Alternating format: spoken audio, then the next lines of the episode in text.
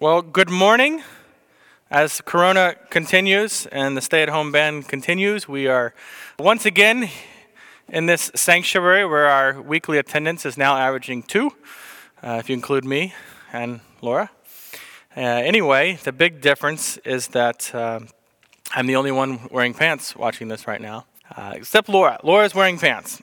So, anyway, Again, it's weird. It's just weird, but I'm glad that we have this this way of doing things at least. It's better. I think back to the, the 1918 when when churches also had to stop meeting during the Spanish flu and we didn't even get to see each other. The the preaching was not heard by anybody. The Zoom meetings were not a possibility. And so on some level, let us be grateful for what we do have that God has provided us in this era. So anyway, we're in Luke chapter 13 this morning. So if you will, open your Bibles to well, Luke chapter 13. Now, we last saw Jesus comparing the kingdom of God to a mustard seed, first to a mustard seed that begins small and then it grows into this giant tree. And then we also saw him compare the kingdom of God to leaven, which begins as a small amount and yet it spreads to the entire mound of, of flour, the massive amount of flour that he was talking about. Since then, what we're seeing with, with Jesus this is a, uh, a span of time has passed and Jesus now is in a completely different situation, completely different day. Now, we as 21st century Americans are, are, are, living in a culture that is religiously plural, or religious pluralism, as you might say. Meaning this it means that there are thousands of religions, some of them larger than others, but thousands of religions that people in our nation believe in. Many of them you, you recognize as denominations. You think of the uh, United Methodist Church or the Southern Baptist Convention. Others are different religions altogether, but still very familiar to us. Things like Roman Catholicism and Mormonism Islam and Buddhism, and still others are truly bizarre. When you start to look at what are considered religions in our nation, there is the, the Church of the Flying Spaghetti Monster. I kid you not. And it's often referred to, they say, as Pastafarianism, right? Spaghetti monster, Pastafarianism, Rastafari. Anyway, you can't make this stuff up except somebody actually made this stuff up. So there's also religions that we don't tend to consider religions, right? They're just part of our culture. Things like secular humanism, things like atheism, which is absolutely a religion. It has a belief system that those that adhere to it believe in. Many people today believe that your religion is, is merely just a personal choice. That's all it is, as, as though each religion is simply just a different door that goes into the exact same building, going to the same place. In that sense, it, it doesn't matter if you enter your house through the front door or through the garage door or the back door, even if you climb through a window somewhere, because they're all going to the same place. They're all going to the same house, so it really doesn't matter, and that's their idea. And so then many today believe that whether you profess Mormonism or Islam or Judaism or Hinduism, it doesn't matter because they're simply different doors leading to the same God and thus all going to salvation. Well, do all doors lead to the same God? Jesus in our passage is going to be actually answering a different question than that one, than we might ask. And, and yet his response, it gives us an answer to our 21st century question of this do all doors lead to God, to, to eternal life? Do all roads lead to Rome, as some might put it? And so then we're going to read this passage, and, and, we'll get into that. And just so you know up front, we're going to read it in three sections so it stays fresh in your mind. You don't have to memorize anything too long. Uh, and our first one's going to begin in Luke chapter 13, verse 22. So if you've got it open, go ahead and follow along with me. It begins uh, with He, speaking of Jesus. He went on his way through towns and villages, teaching and journeying towards Jerusalem. And someone said to him, Lord, will those who are saved be few? And he said to them, Strive to enter through the narrow door, for many, I tell you, will seek to enter and will not be able. The grass withers, the flower fades, but the word of our God will stand forever. Let's pray. Father, we are your creation. We are made in your image. This is your word. It is revealing who you are and, and who we are and how we can know you and be known by you. And today, as we learn about the narrow door that becomes the closed door, we ask that you would enlighten our minds to understand. We ask that if we don't know, that you would, you would teach us how to seek you through the narrow door. Uh, in Jesus' name we pray. Amen. So, the first thing I actually want you to notice about this is where Jesus is teaching. It's so easy to skip over this. What's it say? Where's the place? It, it says towns and it says villages, which are distinct from cities. Jesus is, and here's where I want you to see this Jesus doesn't exclusively care about people in large cities, he cares about the small places as well right? And somewhere I know Samuel Casting is saying Amen, probably not wearing any pants while he does so if you ever run into Tim Keller, go ahead and remind him, hey, Tim, don't forget Luke 13 22, and remind him that Jesus cares just as much about the little apple as he does the big apple. And if that ever happens, I can't wait to hear how the story goes. That's a bit of my own little soapbox, and yet here we see it in Scripture. So I do want to point that out. But let's move along to the rest of the text. In chapter 9, then, Jesus is setting out for Jerusalem. That's way back in chapter 9. That's the first place we see it, where he turns his direction and his focus to Jerusalem, because it's this reminder that, that Luke gives us right here, then. Jesus is still on a journey, he's still on his way. He, he's going like Frodo in The Lord of the Rings on that path that leads to Mordor, that leads to Mount Doom, that leads to suffering. Not because this journey just seems like an exciting thing to do, not because he's going to be able to Instagram the amazing pictures along the way, but because he must go on this journey. He must go to the cross to save others, and Jesus is still on that journey. Now, as Jesus is teaching, someone asked him that question Lord, will those who are saved be few? So this, this just seems out of left field. It really does. But let me explain it within the, the Jewish culture at the time. The, the Jews' general belief uh, about these things when the Messiah comes was basically that all are going to be saved. All Jews are going to be saved, except for some particularly heinous, nasty sinners that they might have had in their minds, right? It's kind of like our pop culture view uh, of heaven when anyone thinks about it today that thinks this everyone goes to heaven except for some of the nastiest sinners we can think of. And we're like, you know, Hitler and Larry Nassar and any of the people that we think, oh, there's a special place in hell reserved for those people. But the general thought is, is just that everyone goes to heaven except for the nastiest of people. And that's their view within the Jewish people. And so then the person who asked this question has, has been listening to Jesus' teaching, and he's wondering if maybe this widely held view, this assumption they've had, that basically all Jews would be saved if it's maybe wrong. And he's starting to reason this out because he's listened to Jesus teach for sure. That's where this comes from. And he's learning that Jesus teaches that even the Jews, the children of Abraham, must have faith in the Messiah. They must have faith in Christ. Jesus, in fact, is defining what it means to truly be a child of Abraham. And we're going to get to that later in a little more detail. But for now, uh, Jesus' teaching has certainly touched a nerve in this man. And that's why he speaks up. That's why he asked this question. Because he's asking is, is only a smaller portion of Israel going to be saved? And I expect he might be wondering on a more personal level what about me? Am I going to be saved? And you and I might ask the same question, right? Maybe some of you are wondering about your own salvation, or we're wondering about our friends or our coworkers who don't know Jesus. What, what happens to them? What, what will happen to them when they die? Maybe you wonder about tribal people or, or children in, in Muslim nations who have never heard the gospel, and it all just seems so unfair when we want to analyze it, and honestly, just so exclusive. Exclusive. And, and, I expect most of us have felt the judgment of others when you have some conversation about who Christ is and, and what it means to be a Christian, and they start to kind of think, oh, you're one of those Christians, those who believe that, that only those who have faith in Jesus will go to heaven. And you know what's going on in their minds, right? That suddenly you're a bigot. You're closed minded. You're hateful even. And I, and I believe that, that outside pressure is the reason so many Christians today are, are so unwilling or at least hesitant to say that Jesus is the only way. There's always some qualification we want to give that we honestly don't see Jesus give. And, and listen, I understand the sentiment because if I were on a council, right, I get put on this council and we're going to decide how salvation works, let's put it together, and someone proposed, how about this? Every somewhat decent person can be secure, uh, assured of heaven. I'd vote for that.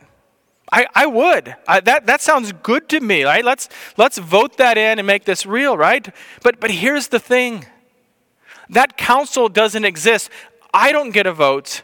You don't get a vote. Nobody gets a vote. This is God's world. We are God's creation. He has every right to, to simply do whatever He wants. He can condemn us all for our sin if He wants. And our problem then is that, that we have this very low view of God and His holiness, and we have way too high a view uh, of our own worthiness in light of that, that somehow we deserve it. And so let me remind you we're not asking ourselves, listen, how do I want God to work? That's not the question we're asking. We're not, we're not asking, you know, uh, we're not telling God, God, this is how you should work.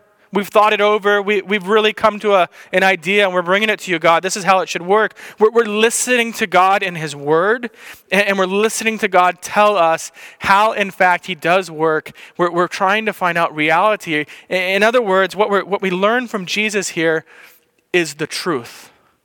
And that's really what we want. And I encourage us all, as, as the creation, then to be thankful to God, who is our creator and, and has made a way for redemption, rather than critical because maybe we would do it different. Um, and, and so then Jesus doesn't answer the man directly, does he? He could part of me kind of wishes he did answer him directly because he, could have gone completely Rain Man on the guy, right? Uh, uh, you know, he could have said, of the Jews alive right now, 234,607 uh, of them will be saved. No, wait, wait, another one was born. Uh, which means you, sir, right? So you have a, a 1 in 3.4 chance uh, of being saved. Do you want to know if you are? He could have gone completely Rain Man on the guy, and, and he doesn't. Instead, Jesus responds by, by saying, speaking to him, right? Strive to enter through the narrow door. Strive to enter through the narrow door. And, and you might not have expected in this sentence of Jesus, this statement of Jesus, that word strive here. We might not expect it because we, we talk more about resting in Jesus. Uh, we don't talk much about striving in that sense, right? Now, the, the Greek word that's translated strive here, which, which does mean everything you think, right? This intense exertion towards a goal. That's, that's the definition of it. it. It's the same word, in fact, that's translated in the, in the fairly well known verse in 1 Timothy 6.12, right? The word fight at the beginning of the sentence, which says, fight the good fight of faith. Only the first one, but fight the good fight of faith. Strive the good fight of faith is what we're seeing here. Right? And it goes on in that verse to say, Take hold of the eternal life for which you were called and about which you made the good confession in the presence of many witnesses. So here's, here's how striving for salvation um, is compatible with resting in Jesus, why these are not contrary things. We're, we are not striving to produce enough good works. We are not striving to have so little sin that somehow we are accepted, as though we could, we could earn a right to get through that door that Jesus is talking about. Striving is not a ticket, uh, you know, to get you in entry, entryway. The striving here is to simply hear the message of Jesus and believe the message of Jesus, to believe in Christ. And yet, both strive and, and enter in this sentence grammatically are, are, verbs here, right? Meaning action, meaning movements. The, the, the movement is to, to enter the narrow door, go to Jesus, believe Jesus' teaching, trust in Jesus, follow Jesus. And so our striving is to, to, to, is to enter the narrow door where we do, in fact, find rest. That's where we find rest. But what we must, you know, we must actively seek to believe, not passively sit back. And I, I say that. J.C. Ryle puts it well. He says, we, we cannot sit still in sin and, and worldliness waiting for the grace of God. Right? We're, we're passive in one sense. Uh, of God is who grants us the right to believe. But, but here is Jesus saying, strive to believe, strive to come to me, strive to enter the the narrow door. And in John 10 9, Jesus defines the door in case you have any questions about it, right? When he, when he says quite bluntly, I am the door. If anyone enters by me, he will be saved. Jesus is saying, Come to me where, where you find salvation. And so then, while Jesus doesn't answer the question as directly as maybe the man might have hoped, he does imply that, that, that the number that, that, that the guy's been imagining, that's going to be less than he's been imagining as far as uh, how many of the Jews are going to be saved. Since he says, Strive to enter by the narrow door. Not, not the wide door, not the door, but the narrow door. He, he, he, qualifies it that way. And, and Jesus teaches this same idea at a different occasion, uh, using a little bit different of a picture in Matthew 7 13 through 14. There, Jesus says, Enter by the narrow gate, for the gate is wide and the way is easy that leads to destruction, and those who enter it enter by it are many. For the gate is narrow and the way is hard that leads to life, and those who find it are, are few. How, how many enter the wide gate? Well, many, but that leads to destruction. And how many enter through the narrow gate, which is Christ? Well, few. The, the idea of a, of a narrow door then is that few are going to enter. It. Now, Jesus further explains what he's talking about here, right? And in, in that really kind of disturbing statement we read in verse 24, where he says this He says, For, for many, I tell you, will seek to enter and will not be able to.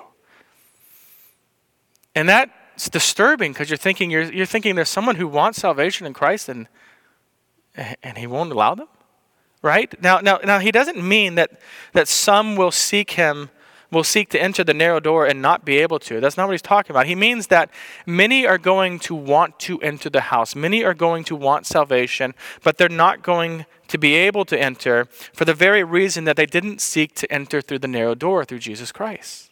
And so Jesus is, is warning the Jews that not just wanting in, you know, wanting in is, is not how you get in. You must enter the narrow gate. And he says this, right? Because, in, in other words, all people want salvation. They really do, but not all people want Jesus.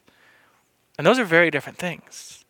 Now, Ryle again says this He says, Christ is willing to receive sinners, but sinners are not willing to come to Christ, and hence few are saved.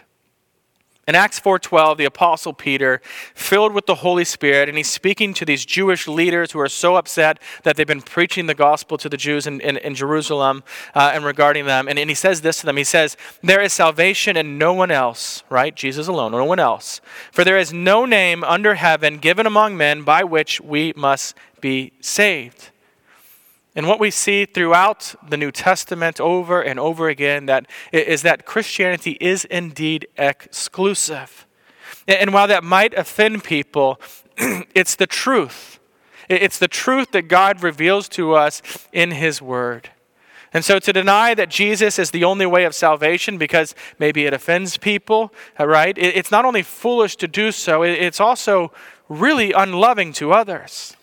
I mean, for instance, say, say I had a, a vaccine to the coronavirus right now. I, I haven't been telling you, I just have it, right? But let's say I have that. that, that that's the only way that you can really be protected from, from the coronavirus going around. And, and then say my neighbor, Stacy and Ron, who, who live next door, and their mother on the other side of us. But anyway, um, who are amazing neighbors, by the way. They are fantastic. They brought us toilet paper uh, this week, which our daughters were very excited about since we were reading how people in the olden days were wiping their butts on corn cobs. You don't want to do that. Anyway, I'm getting all distracted here. Um, so let's say that, let's say that Stacy comes and she tells me, we don't need that vaccine because we've been taking lots of vitamin C, and I believe the vitamin C is going to protect us.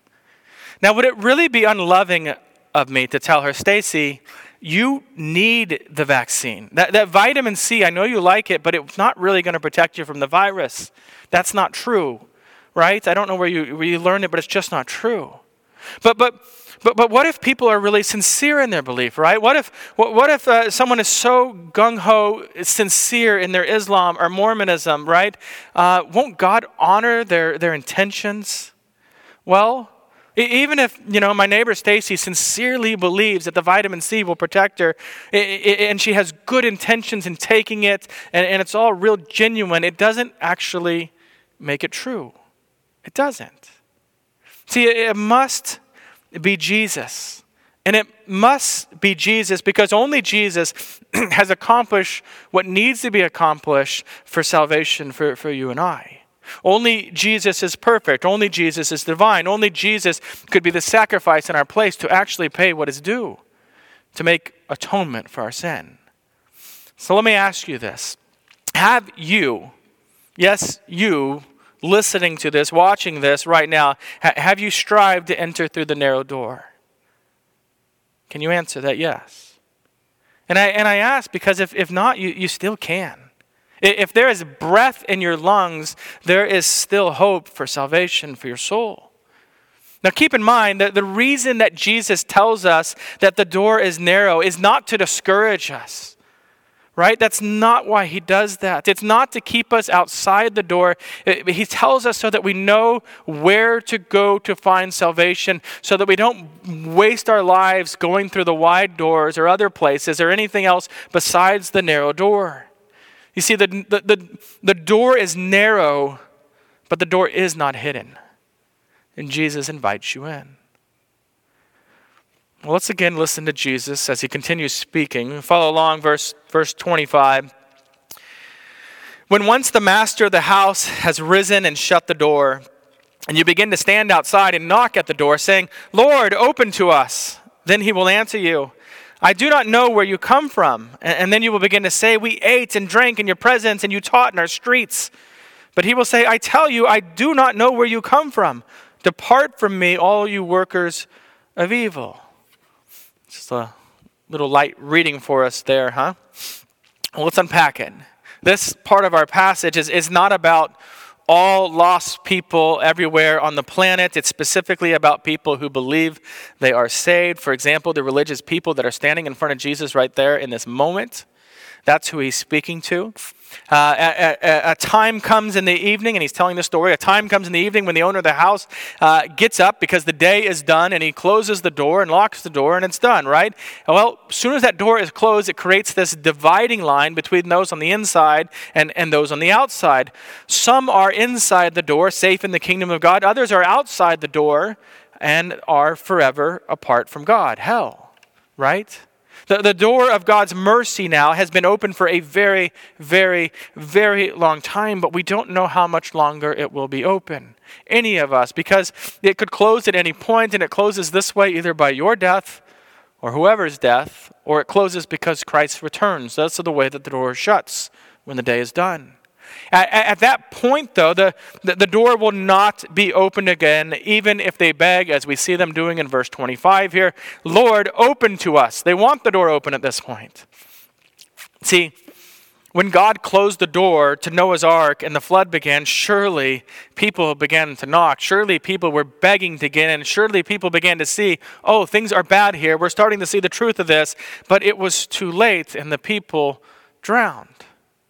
You see, it's, it's only in this life that you are living right now that, that we can enter through the narrow gate or the narrow door. Now is the time. And, and Jesus' story, as the people knock on the closed door, the, the master of the house, right, God in this story, says, I don't know you. Where, I don't know where you come from, rather. And that's a weird thing, a way to say things. Uh, it's an ancient way of saying, I don't know you.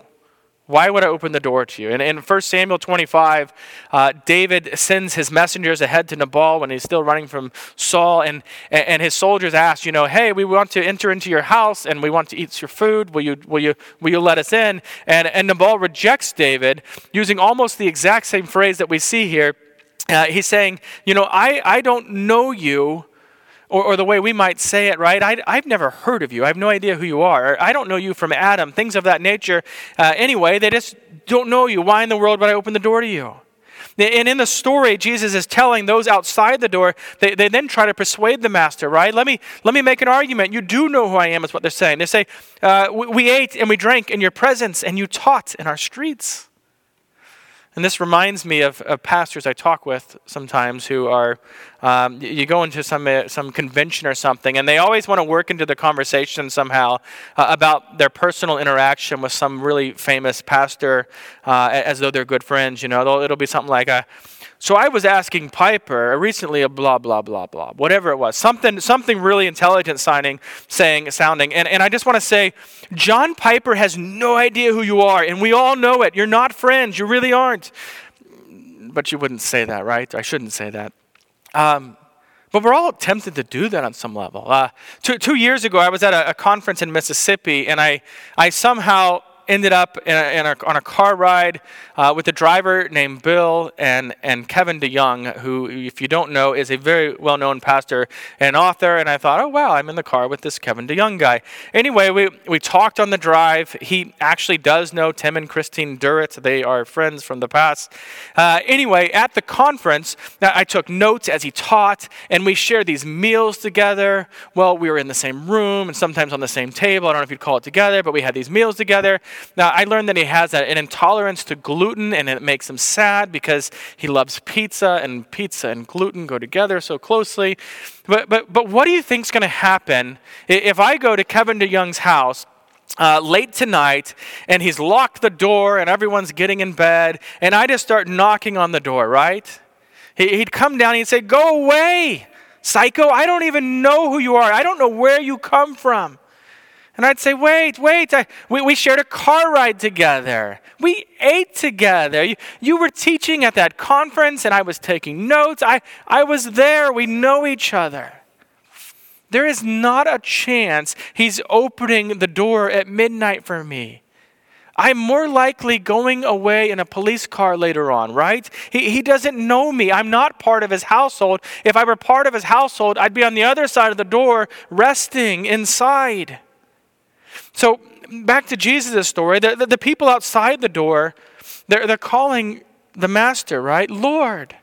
And yet the master inside he doesn't know them. And, and he responds that second time, even after their incredible argument, right, of how they do know him. And, and he responds in verse 27 I tell you, I do not know where you come from.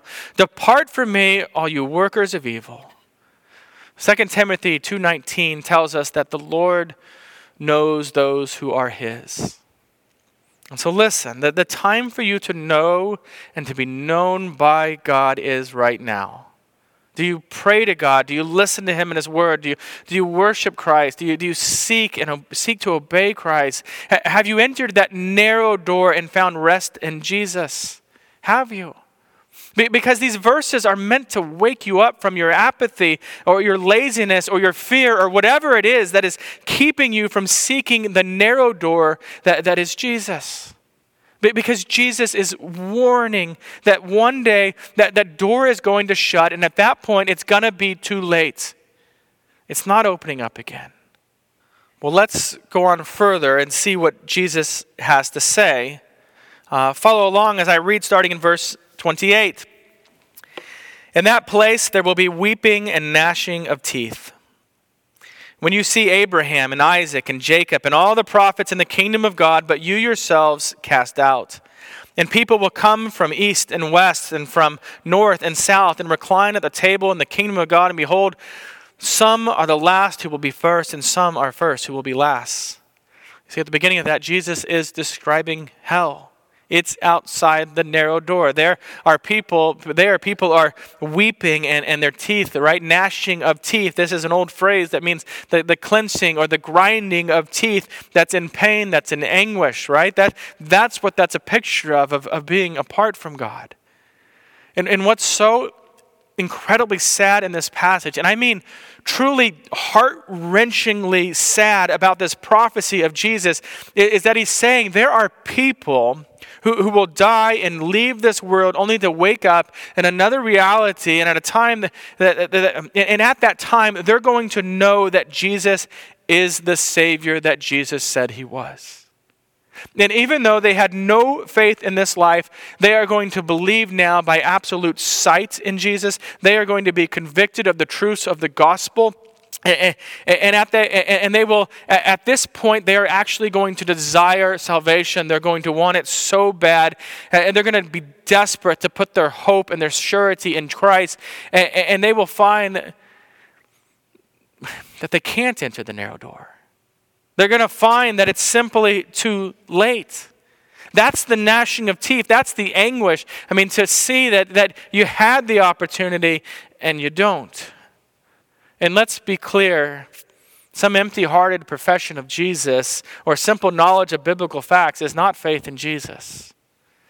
So, does your life show that sin and worldliness, that that's your Lord, your God? Does your life show that, that you're your own Lord and your own God who you obey?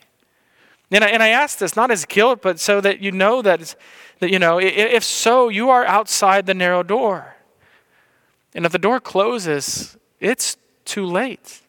If you die or Christ returns, it will be too late.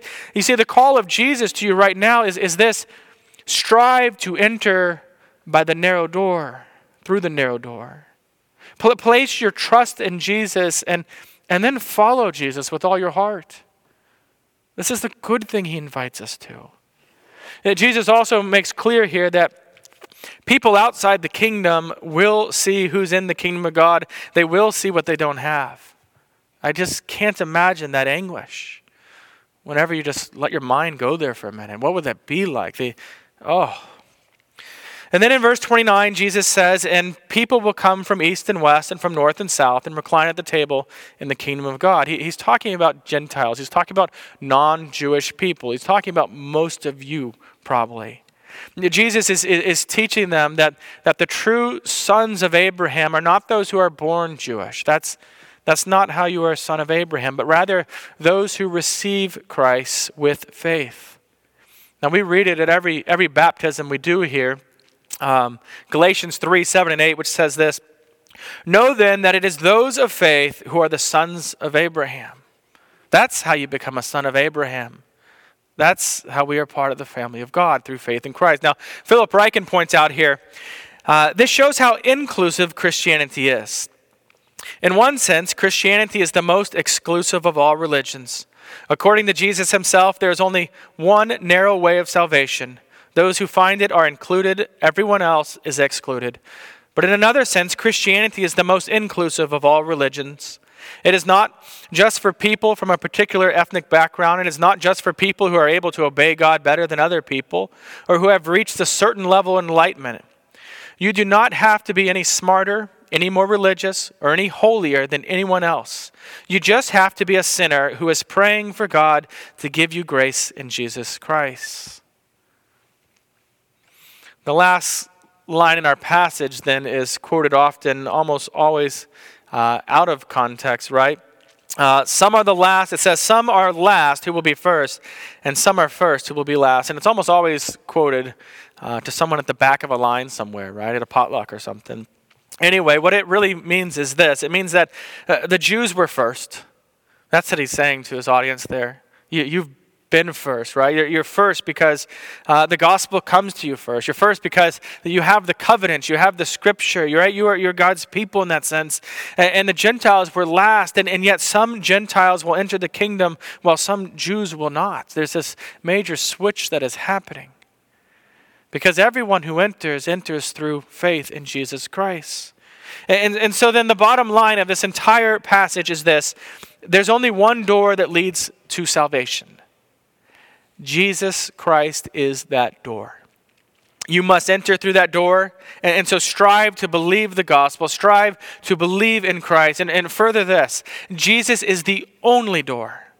And, so pray for and share the gospel with and encourage those that you care for to enter through the narrow door, even if they might think you're a, you're a close minded bigot for saying so.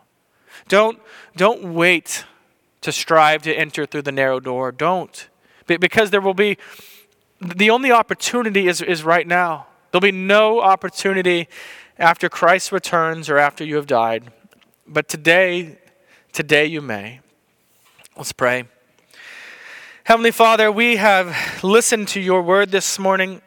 we have sought to understand it. Our, our prayer has been that the, the Holy Spirit would enlighten our minds to understand it.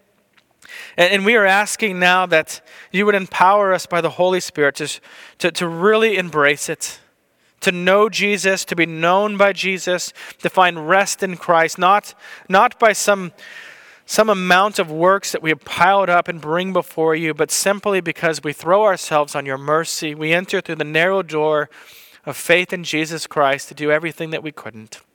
And we pray this in Jesus' name. Amen.